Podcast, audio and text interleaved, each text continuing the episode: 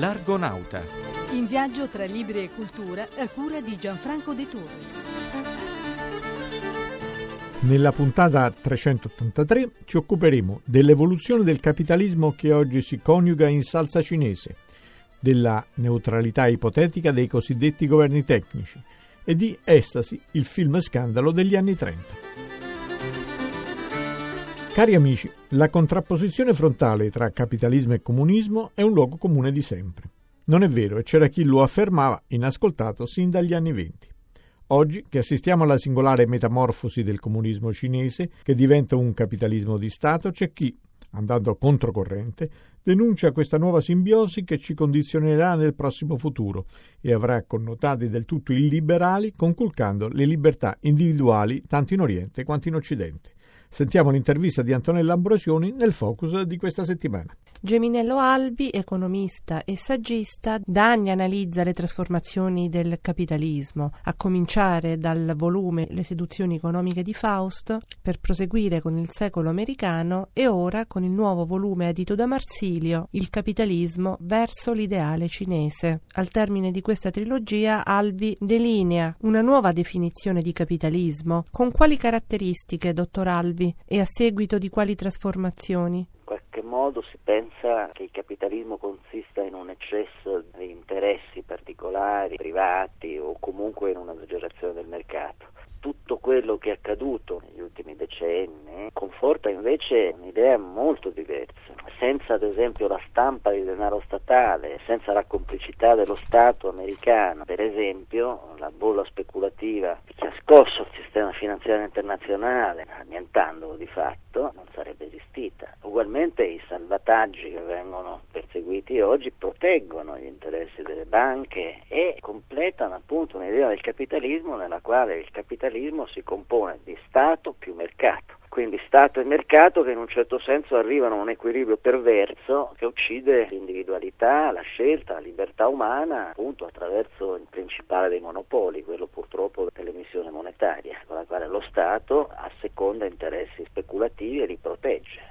Fin dal titolo lei scrive ci stiamo dirigendo verso l'ideale cinese. Ce lo vuole spiegare? Ci troviamo in un sistema di capitalismo cinese governato dal Partito Comunista Cinese nel quale appunto il capitalismo è più selvaggio che mai. Quindi ci troviamo di fronte alla conferma perfetta che il capitalismo è nient'altro che una forma del dispotismo statale che asseconda interessi particolari, possono essere incarnati da una burocrazia comunista o da una burocrazia bancaria. È questa insomma la china presa dal capitalismo mondiale? Certo il capitalismo si sta avviando a un destino dispotico e infatti il futuro del capitalismo è affidato a queste grandi nazioni orientali in cui prevale un elemento di palese dispotismo e di amministrazione statale e di controllo statale sulla vita economica. In che senso definisce il capitalismo anche l'amministrazione dell'inutile? Lo Stato ha appunto dai tempi del mercantilismo questa funzione di costruzione e di protezione dei, dei consumi inutili.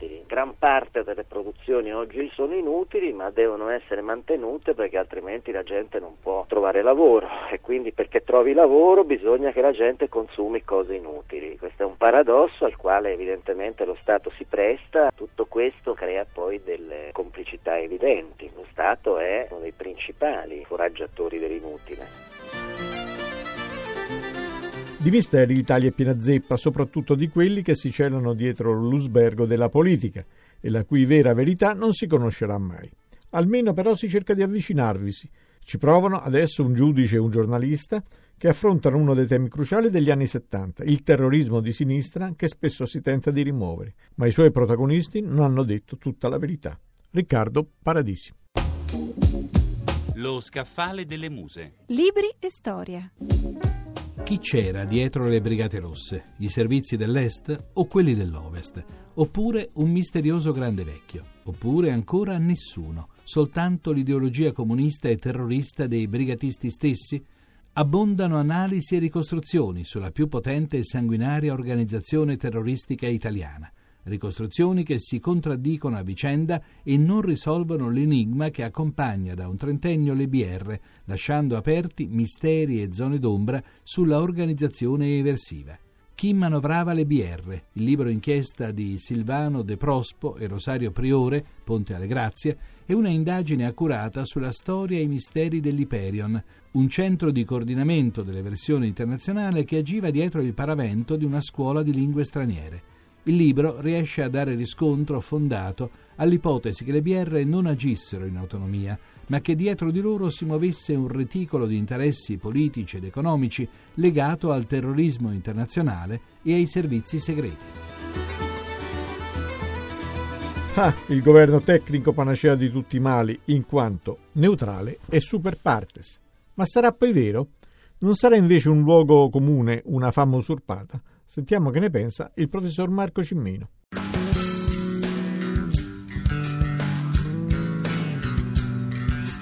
Fame usurpate. Ritrattini politicamente scorretti. Un governo tecnico è quel che si vuole quando la classe politica è una massa indistinta di incapaci e di farabutti. Su questo siamo quasi tutti d'accordo. Un governo tecnico non ha bisogno di accontentare un elettorato, è libero Verrebbe da chiedersi perché in un paese come l'Italia un governo tecnico non debba diventare la norma, visto che quasi tutti i nostri guai vengono dalla inutilità, anzi dal danno, della politica.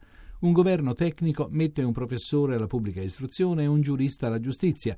Ci si domanda perché prima all'istruzione ci mettessero gli avvocati e alla giustizia i palombari ciclisti. Però un governo tecnico non è un governo neutrale, non è super partes, semplicemente non è espressione della politica politicata, ma da qualche parte arriva sempre. Non è un fraticello chiamato al soglio di Pietro mentre andava per decime. E questo bel governo tecnico, ricco di nomi di indiscusso prestigio, viene dalla nomenclatura bancaria internazionale, viene da Goldman Sachs, come d'altronde una cospicua aliquota dei governanti attuali dell'Unione Europea. Nulla di male, ma che si sappia, si tratta di un governo omeopatico che cura le catastrofi prodotte dalla finanza internazionale con una robusta iniezione di finanza internazionale nel mondo della politica. Qualcuno potrebbe chiosare, almeno adesso le banche ci governano direttamente e non per interposta persona, ma non parlateci di neutralità, per favore. Nessuno forse se lo ricorda e forse sembra quasi impossibile, ma film in cui l'erotismo diventa arte, ancorché scandalosa, ci furono sin dagli anni 30, come ci racconta Mario Bernardi Guardi facendo la storia sui generis della decima musa. Una giovane donna, Eva, è costretta a sposare un uomo molto più vecchio di lei, Emil, ricco, volgare e impotente. Eva non ci sta, lo lascia e torna alla fattoria paterna. Eccola a cavallo nel bosco sotto le stelle, dopodiché si immerge in un provvido laghetto, ma l'impaziente destriero Corre via con i vestiti della nuotatrice. Ignuda, Eva esce dall'acqua. Ne placa lo sgomento un ingegnere, Adam, che guarda un po' lavora nei dintorni. Seguono inevitabili festa dei sensi e suicidio del consorte.